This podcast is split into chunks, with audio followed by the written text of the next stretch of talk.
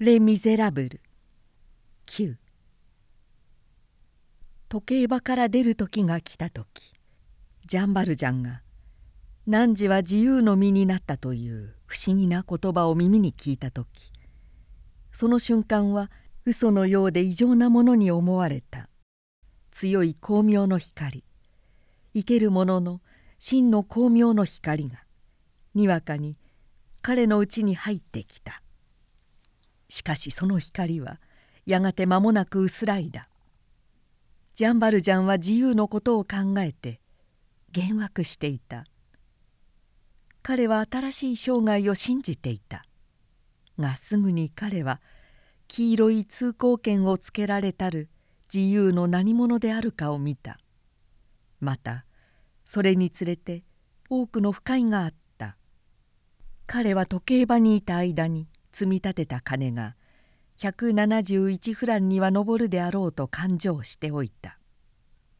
日曜と祭日との決められた休業は19年間に約24フランの減少をきたしたことを彼が勘定に入れるのを忘れたのはここに復元しておかなければならない。がそれはそれとして積立金は種々の場合の引き去り高によって109フラン15数の額に減ぜられていた。それが彼の出国の際に渡された。彼はそれらのことが少しもわからなかった。そして損害を被ったのだと思った。露骨な言葉を使えば盗まれたのだと。釈放せられた翌日グラスにおいて彼はオレンジの花の蒸留所の前で人々が車から荷を下ろしているのを見た。彼はその手伝いをしたいと申し出た。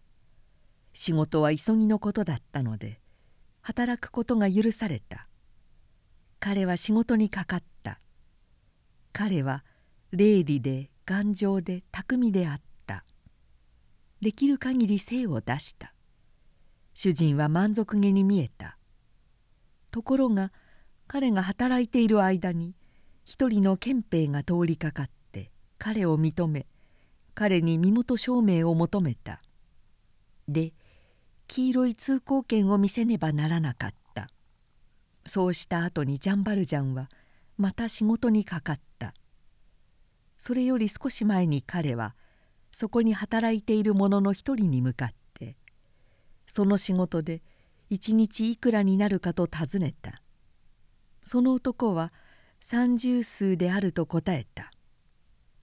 彼は翌朝にはまた道を進まねばならなかったのでその夕方蒸留所の主人の前に出て金を払ってくれるように願った。主人は一言も口をきかないでただ二十五数渡した。彼は不足を言った。様にはそれでたくさんだと答えられた。彼はしつこく言い張った。主人は彼をまともにじっと見つめてそして言った「監獄に気をつけろ」そこでまた彼は盗まれたのだと考えた。社会は国家は彼の積立金を減らしながら彼を大きく盗んだ。今や彼を小さく盗むのは個人であった。釈放は解放ではない。人は時計場から出る。しかし処刑からは出られない。グラスで彼に起こったことは上の通りである。リーニュで彼がいかなるふうに偶せられたかは前に述べたところである。